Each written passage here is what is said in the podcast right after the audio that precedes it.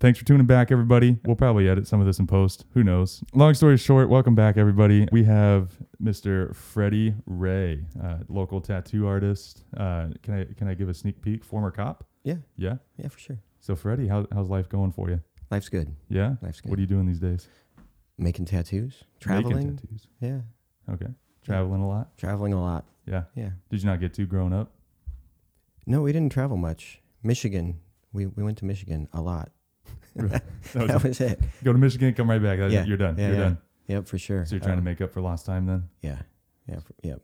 Awesome. So who who are you? Who would you say you are? What do you do? Kind of what what's your jam? Oh I mean, man. you do tattoos, but I feel like you're around downtown a lot. You're I am. Like, go ahead, man. Yeah. Well, um, you know, I'm single, so I'm I don't cook at home. That's why I'm downtown all the time at the restaurants eating. Um, it's it's just what it is. But um, yeah, I retired uh, from the police department a few years ago, two two and a half years ago. How many years there? I'm um, with Fort Wayne 17, Mhm. and then I was with New Haven for about four and a half before that. So- that something you enjoyed? Did you always? I mean, I only know you. I only knew you and met you as a tattoo guy with you know sleeves and yeah, all that. And I'm like, wait, this guy was a Yeah. cop. I was. This this came about. The sleeves and whatnot came about a long time after I was a cop. Yeah, Really? Yeah. And so you- happened during. Did you grow up wanting to be a cop? Because I, I feel like most people look at cop and tattooing as two two separate deals here. I grew up wanting to be a Secret Service agent, which I guess is similar hmm but different. Um, and uh, that eventually turned into a police officer at some point as a stepping stone, maybe right to get to the Secret Service. Right. Um, the stepping stone just kind of took me on my own path, you know, and, and I got too old to be a Secret to Service be a agent. Secret Service agent? yeah, yeah for sure. So you spent a lot of time in the police force. Uh, I did. What was it a passion of yours over time? Did it turn into something like, man, I really love this, even though it wasn't necessarily. I think initially, when I worked for New Haven, um, it was an experiment to see if if really it was an experiment to find out how getting involved in that would work, going through the the hiring process and um, interviews and and the physical stuff. It just turned into to something from there that I didn't expect. I think. And then you just kind of stuck around for the ride. I did. Yeah, So th- it got fun. I mean, it, it really was. I, d- I did a lot of interesting things, maybe that other people don't have an opportunity to do. Like what? Uh, you know, um, when I when I transferred to Fort Wayne, pretty much right off the bat, like my first year or so, I got involved in an undercover project at, at our local parks, where Mm. you know men go out there and do things they shouldn't do with other men Mm. in public Mhm. um, which is the problem. what Right. they were doing was not the problem. Where they were doing it was the problem. Um, so I worked, you know, my first couple of summers um out there, uh, and and I guess you you could call it plain clothes. I I, would, I didn't work for narcotics. I wasn't undercover. I just dressed like a normal person and went out to the Mhm. park and picked people up. Um, and then that turned into a, a, a f- a f- like a fledgling program. They started. Um, it was called the Neighborhood Response Team, and it was um, like a career criminal unit. Mhm. So we would track. It really all came about because of one guy, this prolific burglar that would cut holes through the ceilings of businesses and break into their safes, and he was he was hitting hundreds of businesses a year, Mhm. just crazy, and they couldn't catch him. So they put this little band of us together to go catch this guy, and that that turned into its own thing, which then eventually led to me working undercover as a narcotics detective. So then you were pretty much undercover your whole. A lot of it, yeah, Yeah. Probably of the 17 years I was with Fort Wayne, I I would say I spent on and off probably 12 years. Wow. Um, yeah, undercover, and in some capacity or another. Now there's a lot of. Uh, I'm just curious. A lot of military friends. My dad works Mhm. military now, um, and we've seen a lot of families or personal lives. It's their special forces, not your traditional police officer. Yeah. Um, but maybe more of like that undercover role, or you're very specialized in what you do. Uh, and we see it mess with them personally, whether it's friends, relationships, family, whatever. Did that pay a toll over time? I mean, that's a long time to be. I mean, I imagine you can't talk about a lot what you're doing, you know? Maybe maybe in a different way than you're thinking. Yeah. Yeah. Um, for me personally, I know it does take a toll on a lot of people.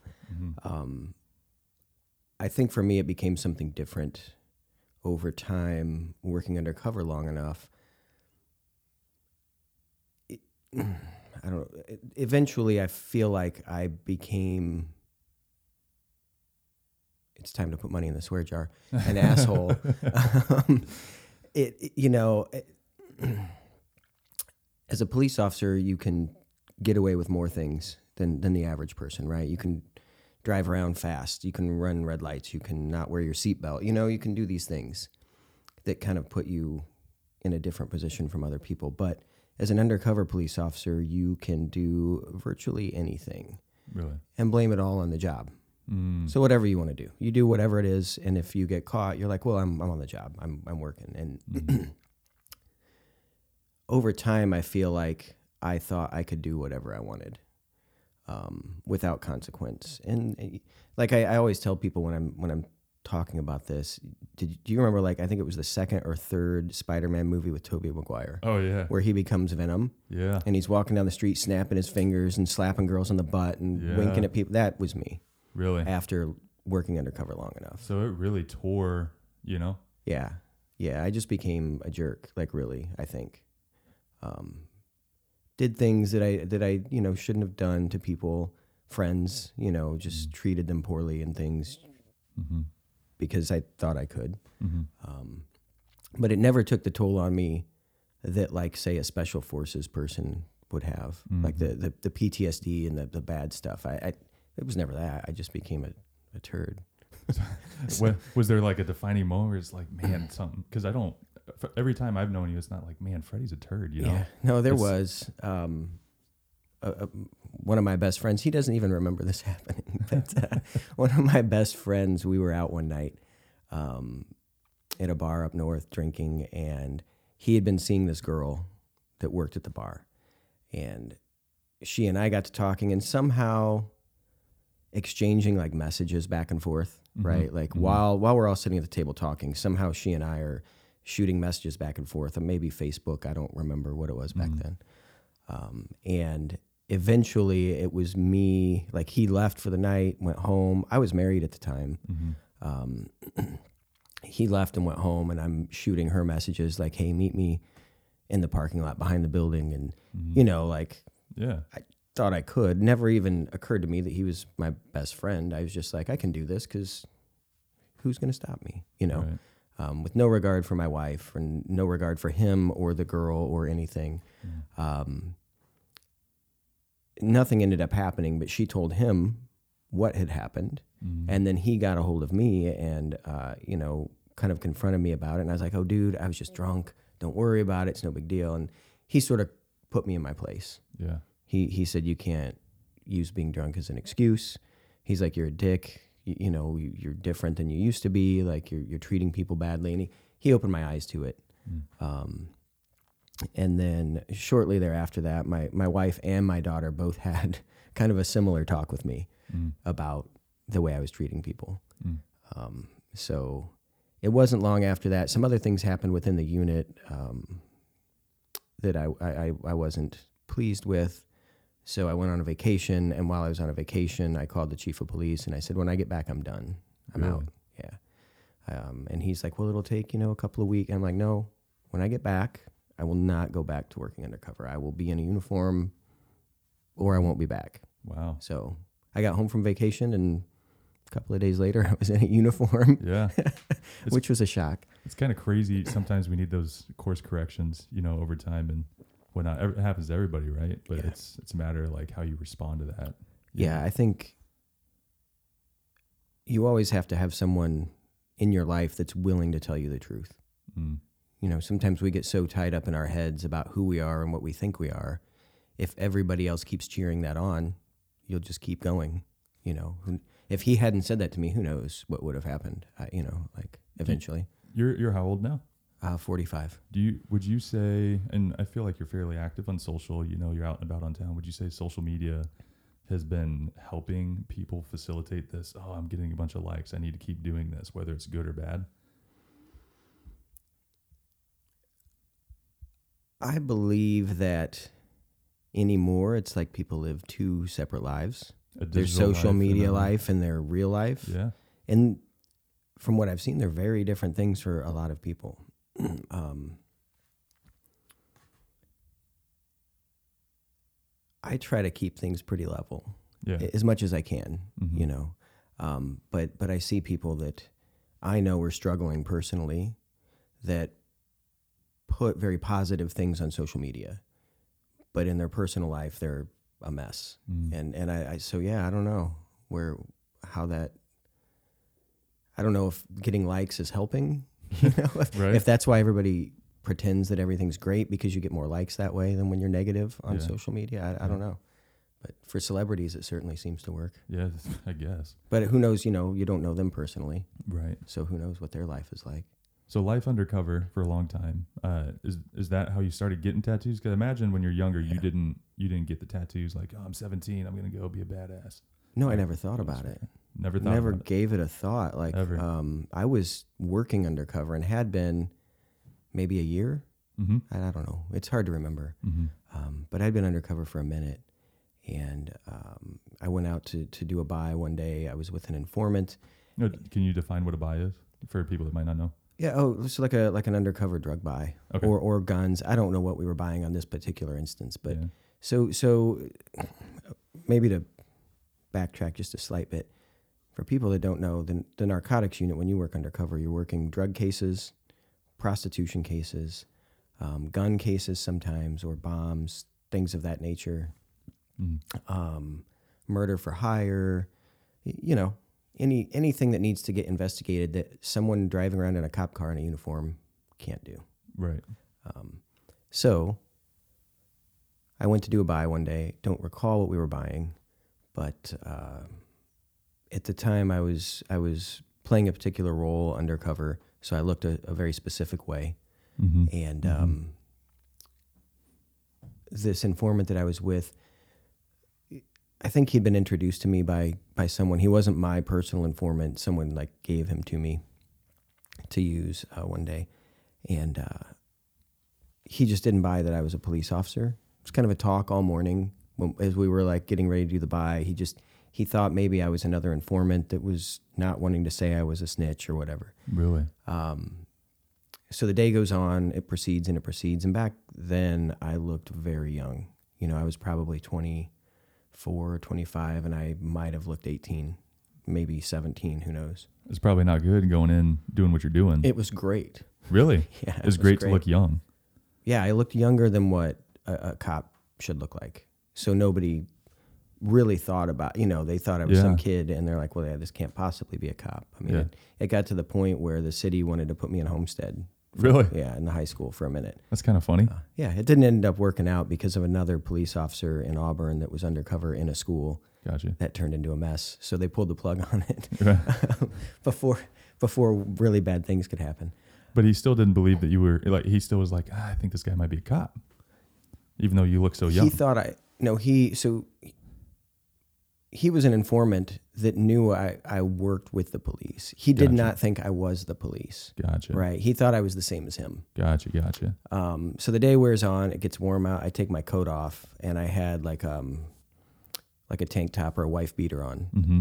And he, as soon as my coat came off, he took one look at me and was like, "Oh, you are the cops, dude." I'm like, "What are you talking about, man?" And he's like, "You don't have any tattoos, bro. Like all of these people have tattoos." It had never occurred to me in my life up to that moment to get a tattoo. Um, then it was all I could think about.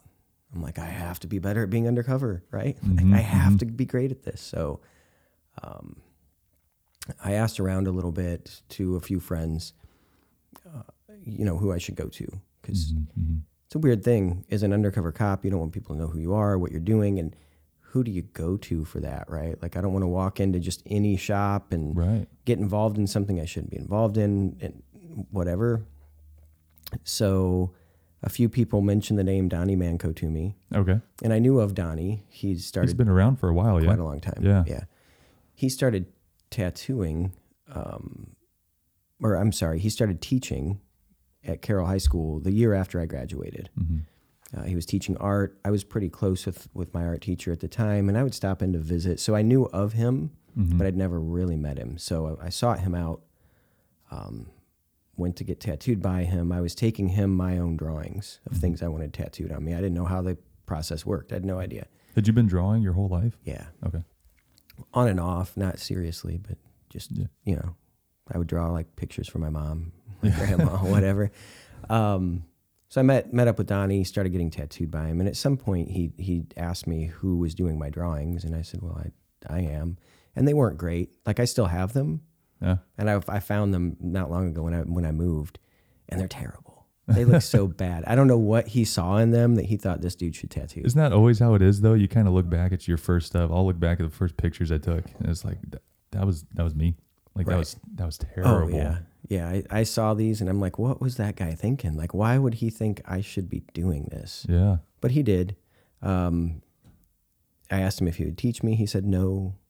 He had, he had had a bad uh, experience with an apprentice and he Gotcha. just was going to not do it again. So the idea got dropped. I ran into him sometime later, maybe a year later, two years later, hmm and he asked me if I'd ever learned a tattoo. And I was like, well, no, man, not unless you were going to teach me. And he's like, oh, well, I just finished apprenticing a guy, uh, Dusty Neal, if, Mhm. and uh, he said I could start in January. So gave it some thought, talked it over with my wife, mentioned it to the people I worked with in the narcotics unit, and hmm and at the time it was going to be like a way to be better at being undercover, right? Like I thought, man, I could work in tattoo shops hmm um, working cases out of them. Like that would be brilliant. Um, so that that was the initial path that I wanted to take, and then mm tattooing just turned out to be pretty awesome. Yeah. What about it became awesome? Was it the culture of it, or just the the art behind it? Maybe a creative outlet for I think it was more the creative outlet. yeah. Yeah, the culture. I'm opposite of the culture of it. Really? So, How would you say you're opposite of the culture? um, I, I think there's a stereotypical view of tattooing, right? Like dudes with beards, with baseball caps, and you know, I- Yeah. Into hard rock and metal and Piercings everywhere. bikers and yeah, all the stuff that, that Yeah. people think about when they think about tattoos. And I, I'm just not those things.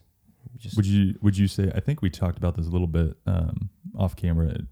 Was it Ed Hardy uh, before all the T-shirts got Mhm. crazy? He he did kind of boutique tattooing. He did tattooing as art. Yeah. I think he he was one of the first people that that that kind of stepped back from from what tattooing was hmm initially in America. Like tattooing's been around for a very very long time. Yeah. Um, but American traditional tattooing had its own um, lifestyle. Ed Hardy came along. You know, he he'd been to art school and and he kind of started elevating it to something new. And Mhm. and but that didn't change stereotypes. You know, in Mhm. the fifties or Mhm. sixties or you know whatever. I mean, that, that, the stereotypes hung around until Miami uh, Ink came out. Really? Really, yeah. I think that's what changed the face of tattooing as we know it was that television show. Really, Wow. um, it just opened it up to, it opened tattooing up to housewives and white collar people. hmm Um, because before the show, the people you knew that had tattoos were probably either military, um, they were maybe a biker of some sort, um, maybe they were in a gang, mm. had been to prison, um, or like you know were construction workers, like blue blue collar people. Um, that's that was the world of tattooing, and then Miami Ink comes out, and they're telling stories of some mom of three kids that comes in to get a tattoo for her aunt who had breast cancer, and they they design it on TV, and I mean they made it alluring, Mm. and then all of a sudden everybody was getting tattooed from all walks of life Mhm. right there there weren't any more like oh i can't get a tattoo because i'm a nurse and you know like now, yeah. I- like I need to get a job, so I'm not going to get a tattoo. right a, a huge percentage of my clients are nurses i think Really? now That's kind of cool. 20 years ago i would imagine no nurses got tattooed or very few of them um, So did wind up you wound up uh, working with Manco? Did getting the tattoos help with your undercover career like you had intended?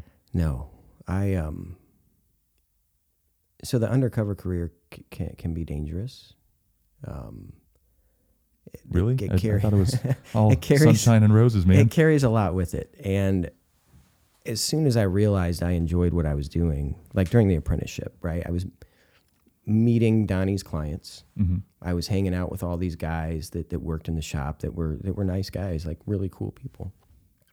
And um, at some point, it occurred to me that if if I did start working cases out of there, there was a chance that they could get hurt because of what I was doing, right? Like if, if somebody found out who I was and what I was doing and that I worked in that tattoo shop, maybe they would come shoot the place up Mhm. or firebomb it or break the windows out and steal all the equipment, whatever the case may be. Right.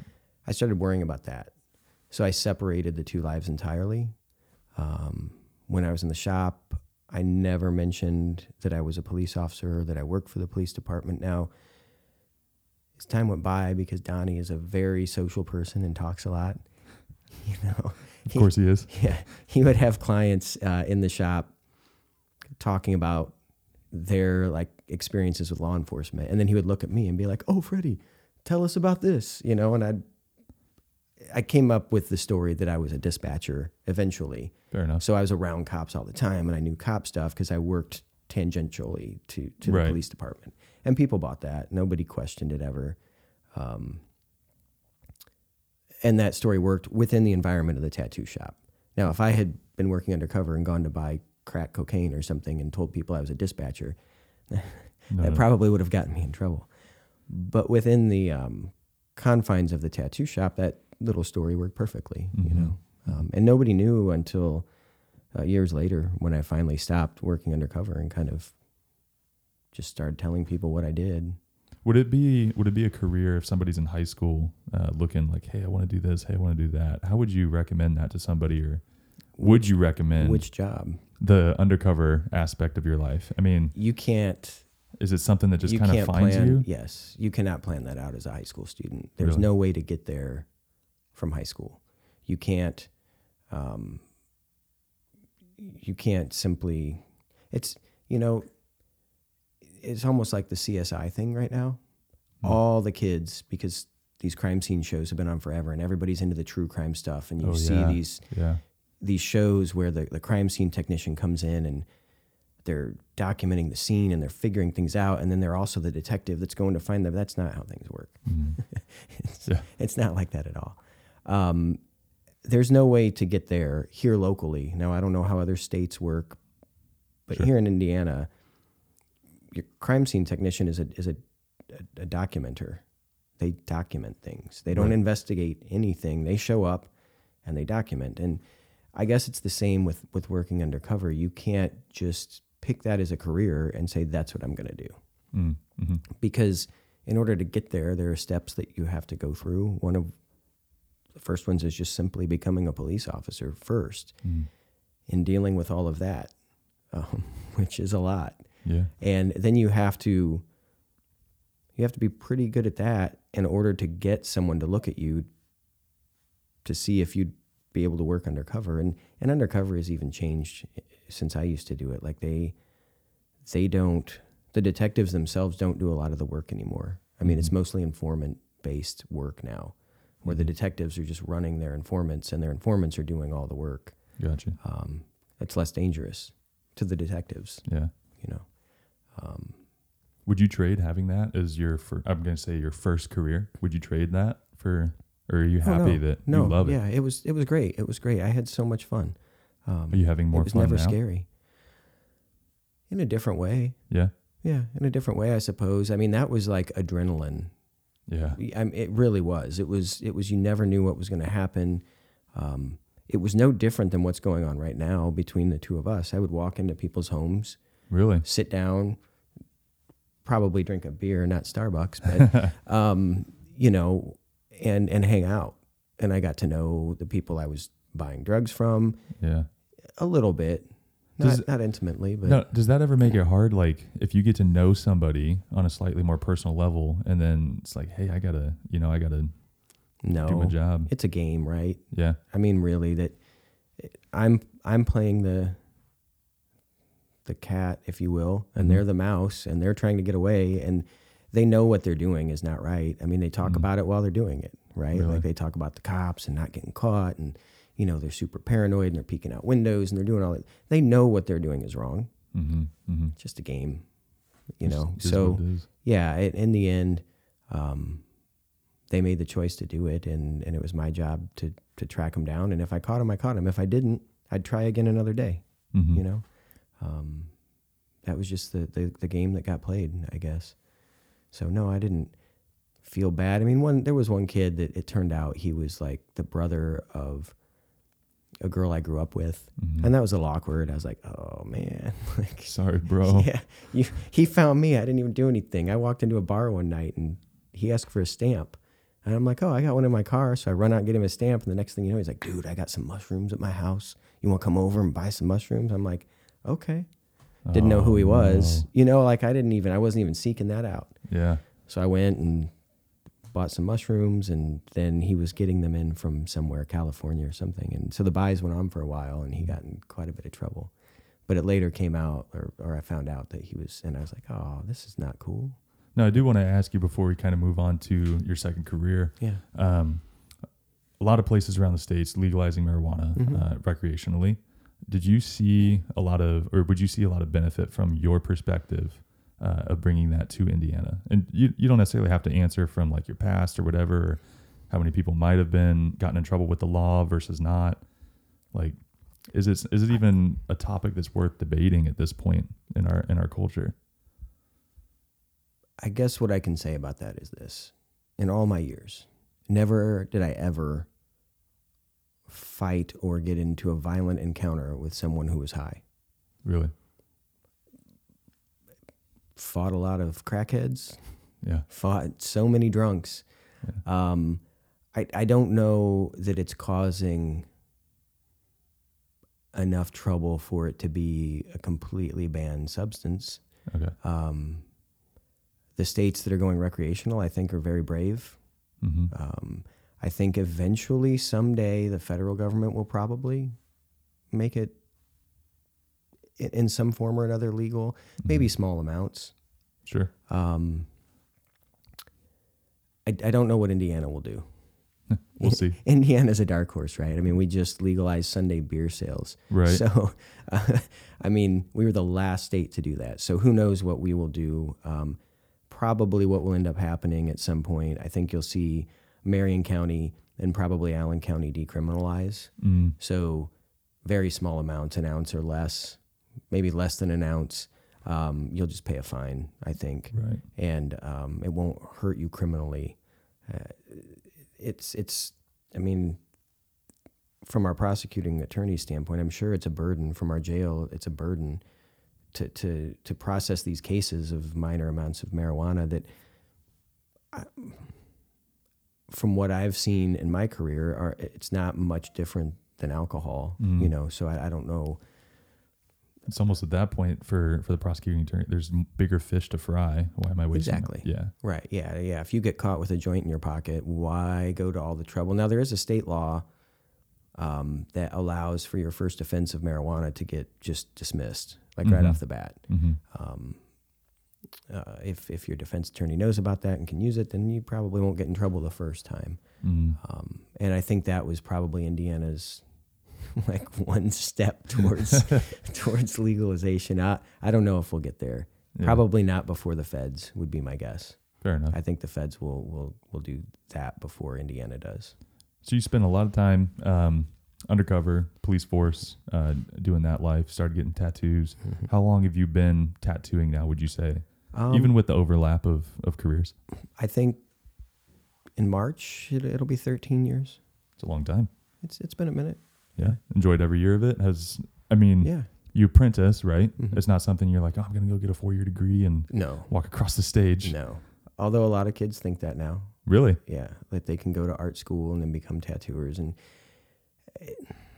they they're not going to teach you how to tattoo at art school. I mean, maybe that'll become a thing Mm-hmm. here soon because it's such a big industry now.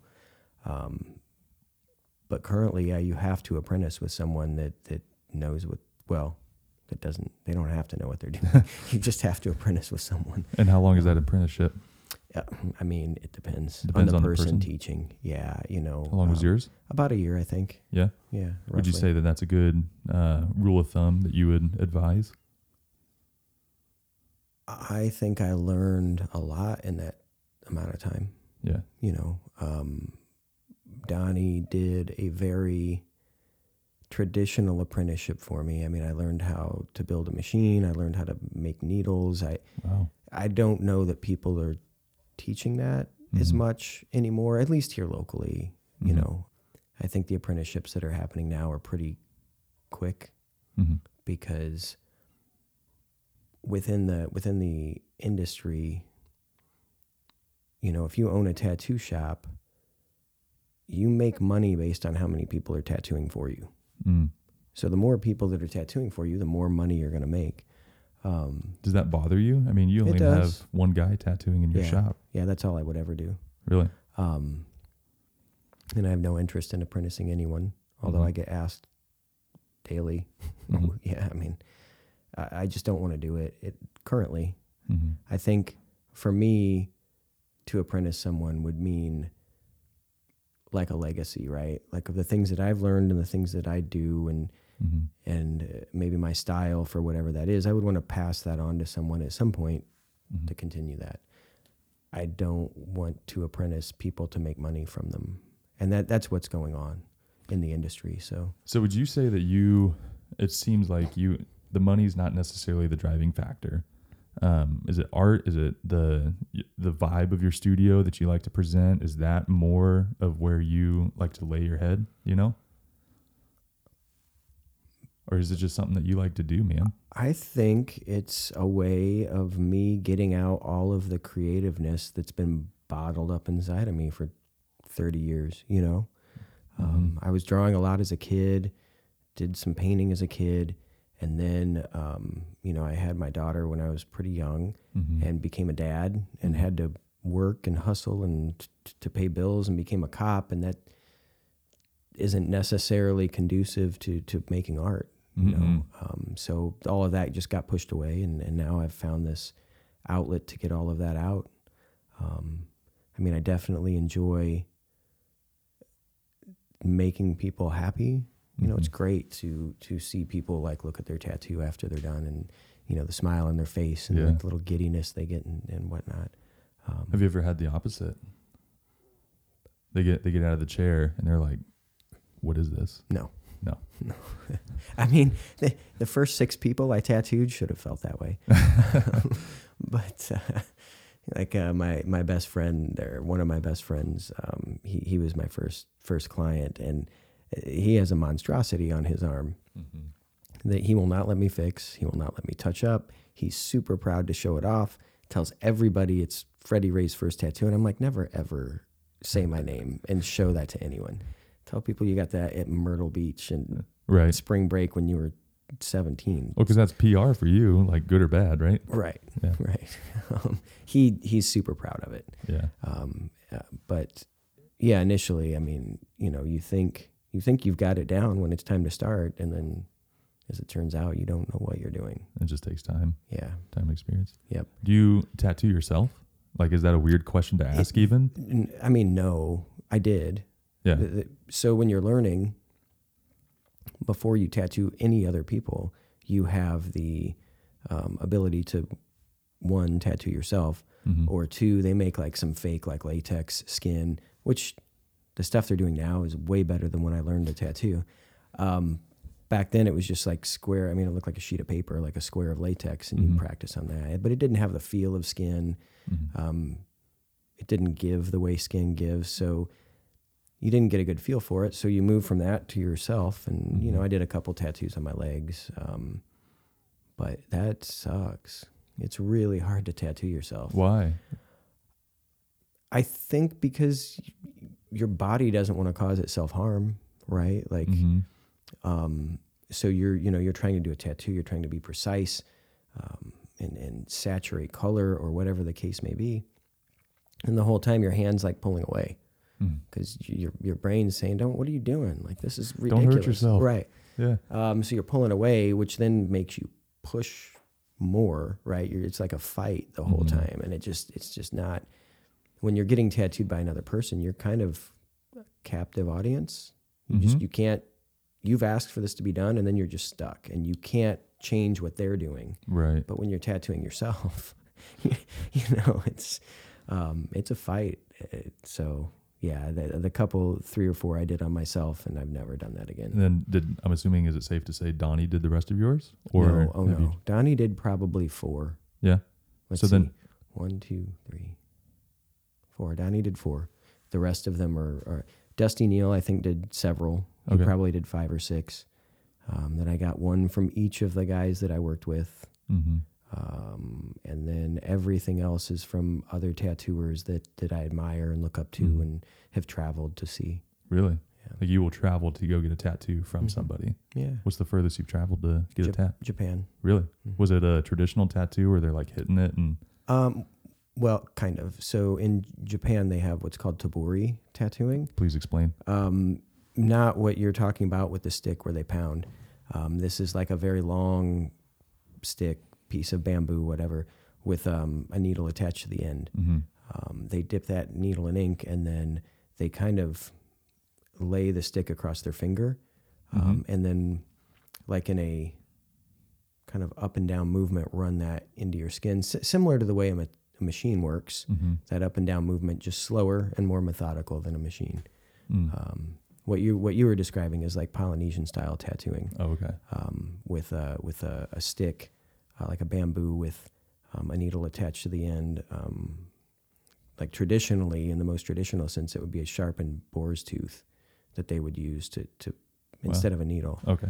Um, and then they hit that stick with another stick, Mm-hmm. which is where the term tattoo comes from in the first place. The sound that, that, that those sticks make when they hit Mm-hmm. um, in the in the Polynesian Samoan culture, that that sound was uh, tattoo was the the Oh, really? and then that became the word tattoo as we know it over time. Interesting. Yeah. Is the did the Polynesian culture kind of build up tattooing as a thing originally I mean, throughout the- history? I mean, uh, you see it in Japan all the time. Yeah, no, I think that um, multiple cultures were doing tattoos. Do you have a favorite? I don't want to say genre of tattoo. Um, a favorite style, maybe that that you tend to gravitate towards. I mean, I look at your arms and I can kind of guess one way or another. But you mean on me personally? yeah, Um, yeah, most of my tattoo imagery that, that is tattooed on me is, is like a Japanese style tattoo. and you gravitate Um, towards Yeah, I was always as a kid like fascinated with, with Japan. what about um, it? in the culture. I have no idea. that the I think probably like the honor um, of samurai. I would assume is kind of initially maybe like the mysteriousness of ninjas. You know what I Mhm. mean? These things like when you're a kid and you Yeah. see things on television. Some of them speak to you and some of them don't. Yeah. Um, I think for me, the, the the samurai, I was very as a kid fascinated with like King Arthur and the Knights of the Round Table and gallantry and chivalry and Mm. these things, and I think that the, the Japanese idea of a, of a samurai embodied that for me mm-hmm. somehow. Um, so I, I guess, I mean, that's probably why. Yeah. Who knows? Do- I mean, Do they have meanings then? Like when vaguely. vaguely, or Vaguely, is it more of an um, art? you know, I, I think of the ones that you see on my forearm. I've got one here that's the state of Indiana. Mm-hmm. It's the outline of Indiana with a cardinal. Um, the cardinal sitting on a couple of crossed bones with some wheat. Um, that obviously represents where I'm from. Right. You know, um, the samurai on my forearm. I- actually got that after I read the book uh, Lone Survivor Mm. um, something about that one of the one of the men that went through that situation with with Marcus Luttrell in, in Afghanistan. Mm-hmm. Um, there, there's a passage in the book where he and Marcus Luttrell are the only two guys left fighting of, of their unit of four. The other two have already been killed, and Marcus Luttrell is describing his his friend getting shot and he Mm-hmm. gets shot in the head and you know he's covered in blood and he can't see but he's still fighting and he's probably dead Mhm. but fighting right Mhm. he's still pulling the trigger and marcus describes this pretty um, much more detailed than i just did um, in his book. But something about that thought of whatever the odds are against you, you keep going, right? You just Mhm. keep fighting no matter what. Um, and so that idea got stuck in my head. And then I, I started thinking about samurai and, and things like that and how they, you know, had all this honor and, and courage and they kept fighting. And I'm like, that's, I want that tattooed on me. I want a, a ghost of a samurai. So Mhm. even though he's a ghost, he's still ready to fight. Even though he's dead, he's going to keep fighting. That's as much meaning as I can give you to probably any of my tattoos. That's fair. so Would you say that that though to dovetail in um, is kind of a driving life factor? I know a lot of people live their life off of a phrase or uh, they kind of have a mantra. It's that keep going despite the doubt. Do you even have one of those? I mean, I some people just I don't think go. I have a mantra. I just go. you just go. I just think there's a lot to do. Um, there's uh, maybe where that comes from is like my grandfather. hmm I, I, I mean, he worked up until the day they put him in the hospital and he couldn't work anymore. Really? You know, like in his mid 80s, he he had a job always. hmm Um, I, the idea of retirement, you know, I say I'm retired from the police department. I, I don't think I'll ever retire. Mm. You know, I, I- I'll probably be like my grandpa. I'll be 85, 86, still doing some sort of job. Who knows what it will be at that Mhm. time. Um, and then I just won't be able to anymore. You so gotta I keep moving. looking for new things, you know, new. What are you looking at now?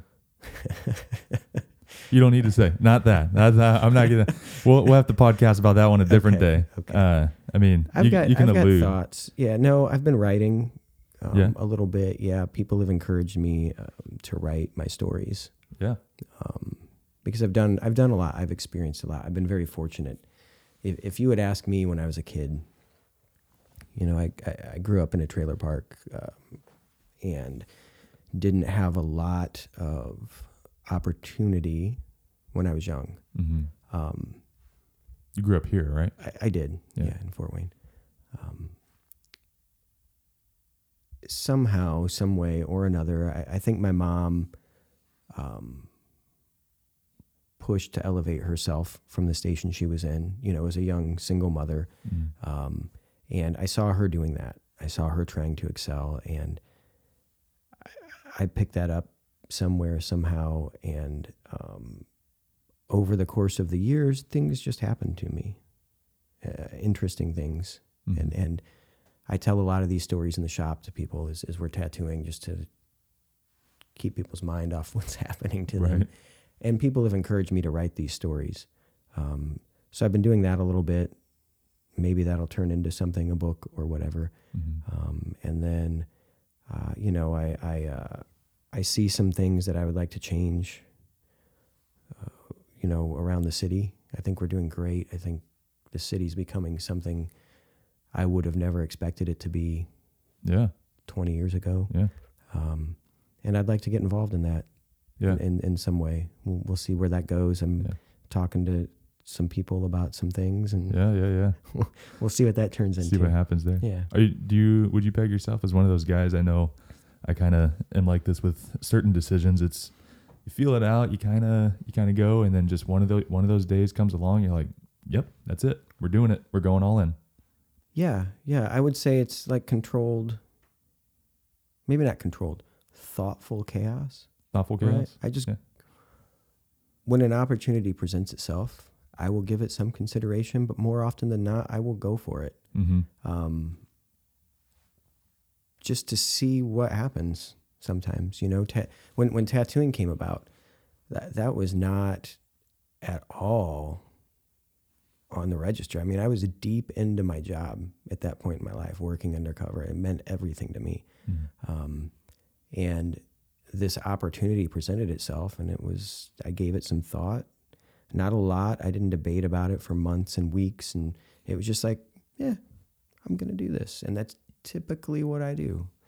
Um, it would be really interesting, you know, with all the movies out now about the multiverse and all these different, Oh, jeez. like, yeah. it'd be cool to know what my life is like in these other places when I didn't make the decisions I made to see, you know, where those roads took me. Yeah. Not from a regret standpoint, though. no, just, just- interesting. Yeah. Yeah, I keep looking at this coffee chart up here Oh, on yeah. the wall with all of these crisscrossing lines and diverging. There was a movie um, Matt Damon was in. I can't remember. It was him and Emily Blunt, and it was like all these people had hats, and they all had this book of like what your life is going to be, Oh, I do. Yeah. and they like kept track of you. yep, I But do then remember he like that. diverged off one way. He realized that that book was a thing. yeah, Like he wasn't supposed to know and found out. Yeah. he got a Yeah. copy of the book. that's exactly because the book fell, and he's like, Yeah. "Oh, that's mine," and then he found out where the hats. That that would be an interesting thing to kind of see if you had made this choice versus Right. that choice. because there's so many pivotal moments. Like I can look back to about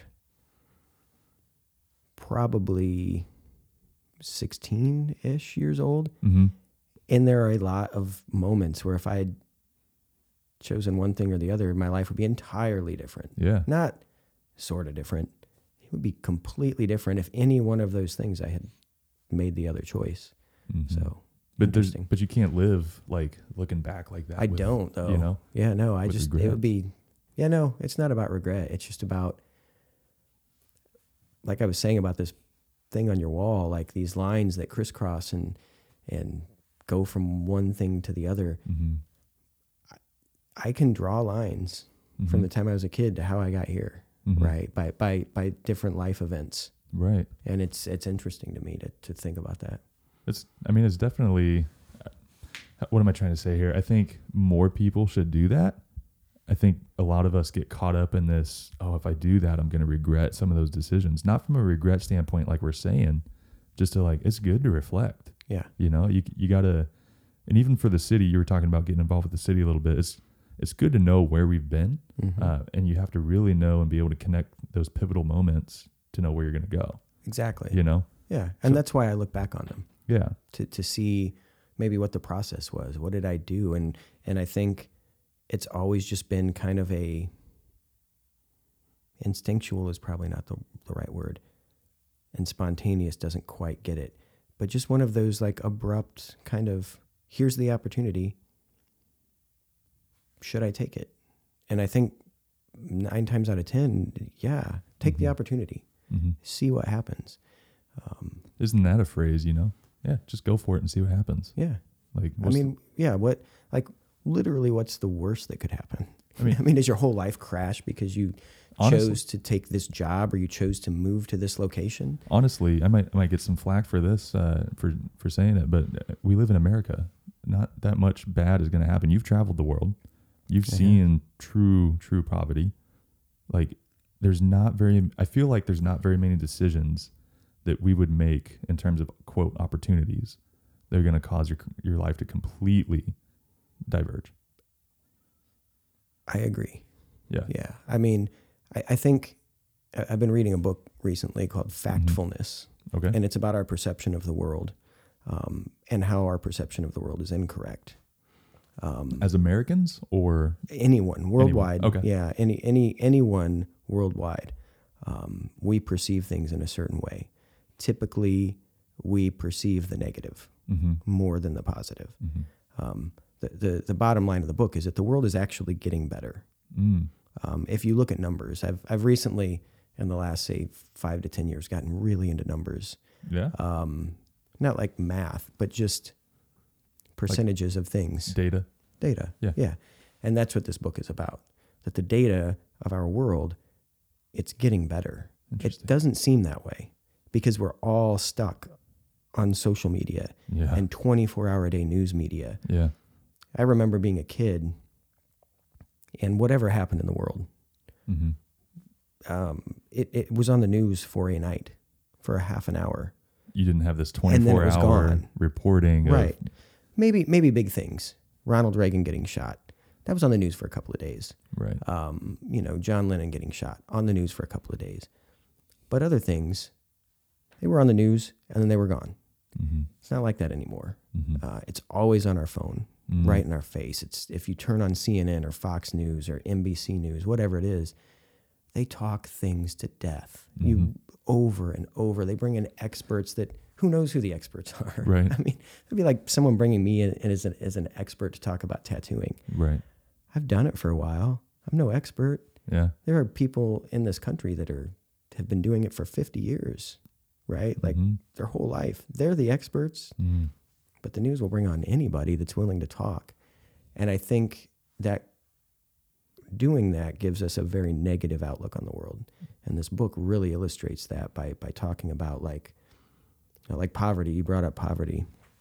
One of the big points he makes, if you had to guess, how much of the world, percentage wise, would you say lives in poverty? Me right now, Mm-hmm. 70 percent. Okay, not even close. Really? Nine percent Are you serious? of our world lives in total poverty, like complete poverty. And okay. There, so the World Bank has um, a way of, of measuring this, but basically, complete poverty means anyone who makes one dollar a day or less. Okay. So they do set a standard. They do. So it's one dollar a day or less. So you would probably not have shoes. No. You would probably live in a house with a dirt floor. Mhm. You would have no indoor plumbing at all, Mhm. no access to fresh water immediately. You might have to walk an hour or two hours to get to water. Um, they, they spell it out pretty clearly. Mm. 9% of the planet lives like that now. In Wow. 1966, it was 50%. Really? And in I was 18 way off. yeah, in Way 1800 off. it was uh, it was almost entirely. Really? So in 1800 nearly the entire world lived in complete poverty except for like monarchy. Interesting. Everybody else had nothing. So in you know the course of 200 years, we've gone from complete poverty to 9%.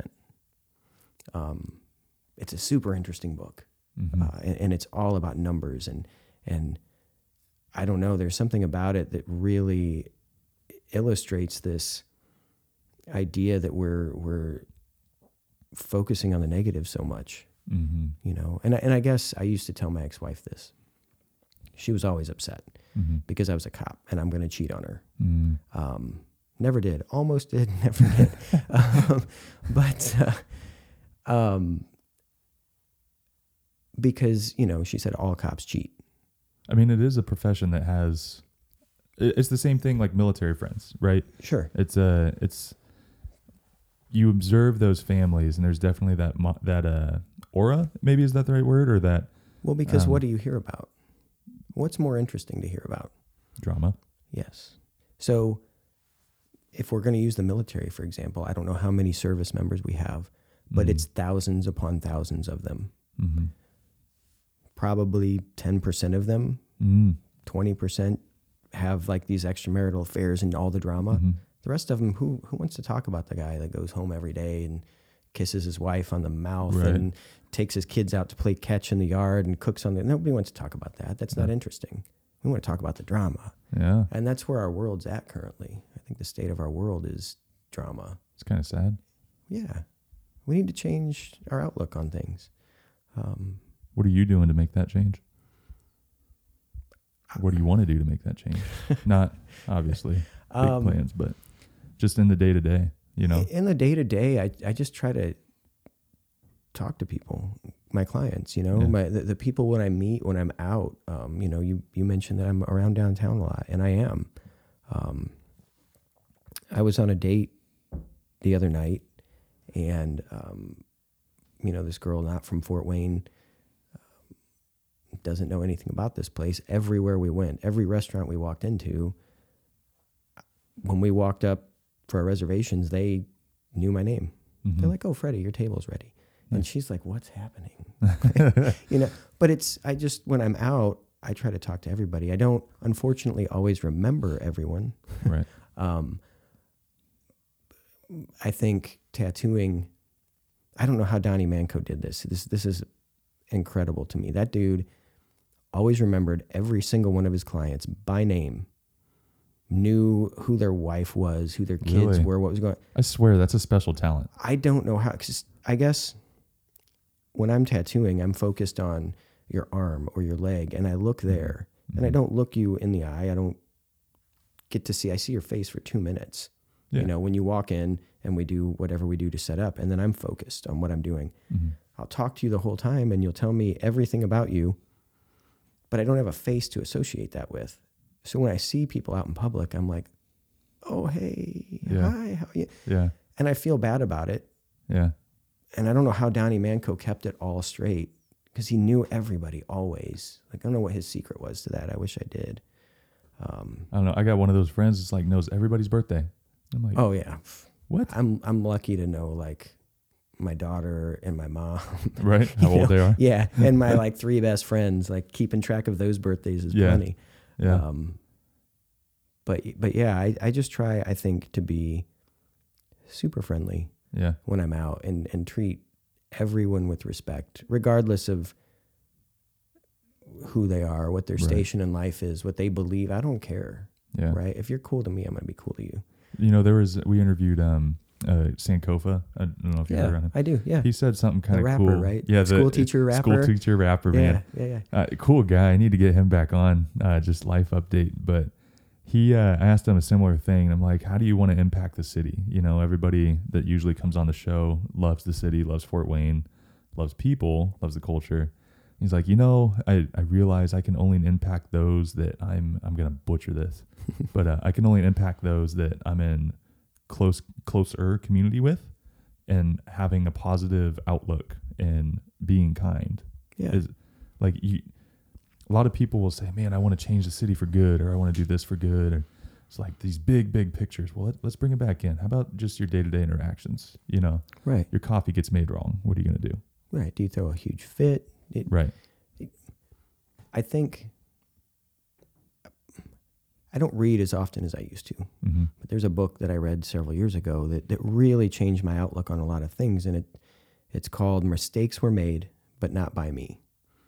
And it's this it's this culture that we live in um, of when I do something wrong, I don't take responsibility for it. I blame it on mm. something else. point Right. Yeah. Like yeah. Like I don't what what I don't even have an example off the top of my head. mm-hmm. But you know, um, i mean it could even be like oh man but the situation was this so that's why i did that Right. Like it's it's if when you say, you know, if, if something happens between you and your wife and you're Mhm. like, I'm sorry, but it was this. Mhm. Leave the butt out. Yeah. I'm sorry. I made a mistake. yeah Um, there's there's a quote from from many years ago um, uh, when when Ronald Reagan got in all the trouble with the Iran Contra mm-hmm. um, situation. Um, there was a world leader, Sh- Sh- Shimon Peres, Mm-hmm. who was who was friends with, with Ronald Reagan, and, and he he said, um, let me see if I can get this quote right. He said, "When a friend makes a mistake, the friend is still a friend, and the mistake is still a mistake." And I love that, right? Mhm. Like we all make mistakes. mm-hmm. I certainly have. Mhm. I'm, I, s- I do regularly. Yeah. Um, but I think personal accountability and then respecting where other people are is is a huge step towards kindness, Mhm. right? You can't you can't just be kind. Mhm. Just just being kind doesn't doesn't work. You have to you have to elevate yourself to another standard, right? Like because anybody can be kind. Mhm. Um, you can you can give a homeless guy a dollar, and that's a kind and generous act. But if you're a dick the rest of the day, what difference does it make that you gave a guy a dollar? It doesn't You you you have to live your life in a way that promotes not only your own health but the health of other people around you. mm-hmm. I, I guess. Well, you got to live understanding that. I mean, you're gonna, yes, you're gonna make mistakes, but also understand other people are gonna make mistakes. yeah, and Like, we when- all do. If, if you can understand that, then it it's enables you a little bit more to live like you're saying. Did you um, have you caught the movie? It's a Ricky Gervais movie where he is the only person that can lie. oh gosh, I, know don't remember the name about. of it, but but basically something happens. He hits his head or something. Mhm. So um, everybody else is always honest. So you know Mhm. if somebody if some lady's wearing an ugly dress Mhm. and you know you walk out and you're like, oh, that's a terribly ugly dress, and nobody would get offended because it was just like, oh, right. nobody lies. So when you hear the truth, it's not offensive. hmm he hits his head or something and then he's able to lie and then it, it it's it like changes the whole dynamic of the world Yeah. because he's like oh man like should i tell her it's a terrible dress or should i say that's a lovely dress you know and then Yeah. Yeah. Yeah. it, it, and i guess that's you know like what do you do Don't know. Don't know. how do you how do you i guess to answer your question i just try to be respectful and nice to people, and Mm. you know, Mm-hmm. yeah. So if you to kind of wrap everything up here, uh, Yeah. we've been going for almost an hour. Actually, we just hit the hour mark. Right on. Um, I still think the longest uh, standing podcast interview is Chef Butts, I believe. Oh yeah. I believe. But there was a lot of you want to talk. Never mind. uh, This could go a million different ways, right? Right. We could just keep segueing for the Right. rest of the afternoon. I mean, my my biggest thing here is uh, we still want to see. Uh, I, I fully believe that culture um, is a should be a determining factor for why people live where they live, um, why they take part in the things they take part in, uh, buy into the culture. That's the whole goal of this is to highlight the culture of Fort Wayne. We're not just some dinky Midwest city. Yeah. You know, I mean, yeah, you can go to Chicago, you can go to Indy, whatever. Like we got, I, I like the culture here. You know, we have different subcultures. We do, and we have a lot going on here. More, I think what you hear about Fort Wayne, especially from from people that have grown up and have lived here, and maybe lived here and gone away and come back, Mm-hmm. as if there's nothing to do. Mm, I don't believe that though. I mean, I didn't. oh no, I don't believe that. You know? Yeah. But that's what you hear the majority of people saying. Because what you know, most people, what do they do when they live in Fort Wayne?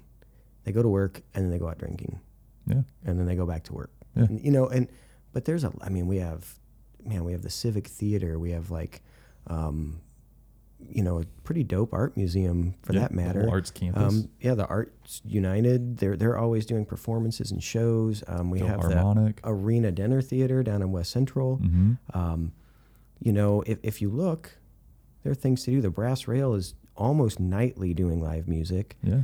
Uh, the Club Room at the Clyde's doing live music most nights. I, there's things to do if you are willing to step outside of your comfort zone, Yeah. right? And, and go see something new or try something new. And Fort Wayne's got a lot of, I mean, our tattoo culture here is crazy. Mm-hmm. It's it's um, we have some nationally and internationally known tattooers Mm. here. Um, I guess Teresa Sharp moved away. Mm-hmm. She's probably the most well known na- internationally tattooer from from here. But um, you know, we there's just a lot Mm-hmm. that Fort Wayne has to offer, and, and I think that um, with the help of people like you, it's it's getting out there. You know, Hopefully. hopefully people are tuning into this or looking at your Instagram or Yeah. Facebook or wherever you're promoting these things and and um, taking it to heart. I just I, I'm I mean, that's the hope is that like I moved here. I moved here from Washington D.C. Right, okay. and there's a lot Culturally crazy. Yeah. There's so much shock going on coming here. For sure. Uh, but seeing it over time, I moved here before the before Fortezza. I feel like that's a Okay. central place. Was Yeah. downtown. It was a barber shop and hmm Loaf and Ladle, I believe, Loaf and ladle, yeah. down there. Yep. Um, and then just seeing everything happen is is like, why don't you like Fort Wayne? Uh, and personally, this might just be me speaking out of turn. I don't think it is. I got tired of oh, it's a cheap place to live. It's a cheap place. Yes, we know that. People don't necessarily, and I don't stick around necessarily because it's cheap. I stick around because I like the people, I like the culture, and I like that there's things to do. Yeah. And we have all of that. We, Yeah, I we really do. I think the fact that it's a cheap place to live hmm helps, right? It It enables. it well it, it helps me. I've been nearly everywhere in Mhm. this world. hmm Um, I couldn't do that if I lived in New York City or Chicago because I'd be paying rent. Yeah. Right. My whole life would be about paying rent Right. um, if I lived in a bigger city. Um, I mean, I grew up here. I, I wasn't born here. I grew up here. I stay here because Fort Wayne allows me to do all the things that I want to do. Yeah. Right. Like I, I can go out every night. I have, I, I can can eat amazing food. You brought up Chef Butts. Yeah. Um, you know, Tolon. Yeah. Bird and Cleaver. Uh, we've got all these local restaurants that are that are doing great things. I can do all of that here. hmm I don't have to go to Chicago to Mm. eat at a great restaurant, um, but I can also travel to Japan hmm on a whim. Literally, just be like, oh, I guess I'm going to Japan. Um, if I lived elsewhere, I think I would have to plan some of that out. I would have to like save and think about it, and hmm you know, I, I, Fort Wayne is a is a great place. Would you say that's your biggest answer to why Fort Wayne then, as we kind of wrap things up? What's that? That, it, that why Fort Wayne? Oh, why? that it enables you to do. Yeah, Yeah. I think so. If yeah, if you if you take advantage of what this city is, then yeah. I mean, if you if you go buy a four hundred and fifty thousand dollar house in the suburbs, I, I mean, you know, then maybe you're paying a mortgage Right. instead of doing other things. But Right. You know, that's that's a personal decision. I think Fort Wayne offers the ability to live your life in a way um, that, that opens maybe doors other places wouldn't. Awesome. Yeah. Awesome. Well, dude, thank you so much for. Thank For you for hanging having out. me. We'll definitely have to do something again. Yeah, for sure. Um, so this has uh, been the Tastemakers podcast. Thank you everybody for hanging out, listen, listen to Freddie's story, uh, life undercover, life as a tattoo, and just general chit chat, man. So it's been good. Uh, for those that want to find you on social media, if they can, uh, It's wh- wh- super easy. really? yeah, it's just Freddie Ray on Facebook. real quick as we close out, has everybody always called you Freddie Ray? You got No. one of those. You got one of those names that's No, that No. comes from tattooing. that just comes from tattooing. Yeah. Um, my grandma is the only person that I ever allowed to call me Freddie. Really? Uh, yeah, nobody else. I was Fred my whole life. wow. Yeah, if people called me Freddie, I would get kind of nasty. then uh, when I started tattooing, I was tattooing with Dusty and Donnie and all these Freddie. names, and Yeah. Freddie just seemed to fit. I get asked a lot. Ray is my last name, Okay. so it's not like a made up name. I, I just It's just one of those names that works it just to becomes together. like one word. Yeah, Yeah, Freddie, Ray. Yeah, So Uh, at Freddie Ray, at Freddie Ray on Instagram. Um, the shop. the shop, the Gypsy Vault. Uh, we do have an Instagram page, but that, that doesn't get kept up with very Yeah. well. So um, the Gypsy Vault on Facebook, Yeah. gypsyvault.com. There's a million ways to Just Google it. Yeah. Google it these days. Yeah, I think I'm the only thing that comes up if you Google Freddie Ray. So Hey, that's good. yeah, That's good. All right. So we're closing out and thanks for your time, man. I Thank you. appreciate it.